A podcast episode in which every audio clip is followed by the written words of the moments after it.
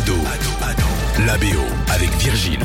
Salut à tous Comme chaque semaine, on se retrouve pour parler hip-hop et cinéma. En termes de bande originale réussie ces dernières années, difficile de ne pas citer Gatsby, le magnifique. Monsieur Gatsby, qui êtes-vous, juste? À l'écran, Toby Maguire incarne Nick, voisin de Jay Gatsby, joué à merveille par Leonardo DiCaprio, millionnaire au train de vie complètement exubérant.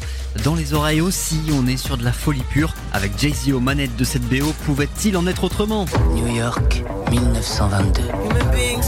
Le tempo de la ville avait changé, radicalement. Les gratte-ciels s'élevaient plus haut, les soirées frappaient plus fort, les mœurs tombaient plus bas et l'alcool coûtait moins cher.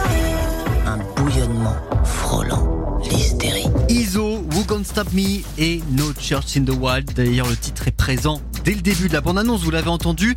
Régulièrement, la discographie de Jay-Z et en l'occurrence l'album Watch the Throne avec Kenny West vient mettre en lumière, voire même accentuer cette sensation d'invulnérabilité ressentie par Gatsby.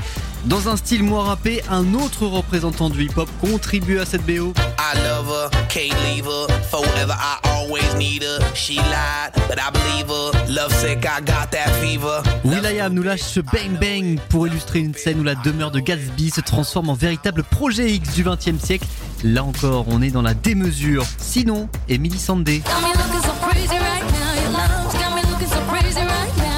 Avec cette super reprise jazzy de Crazy in Love est aussi dans la bande originale.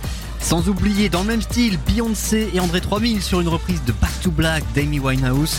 Fergie, Sia et Lana Del Rey sont également de la partie. Si ça fait pas plus d'une bonne raison de se refaire le film, allez, on se donne rendez-vous la semaine prochaine dans... Ah, c'est quoi déjà le nom du podcast? Ado, la BO. Tous les épisodes à retrouver sur ado.fr.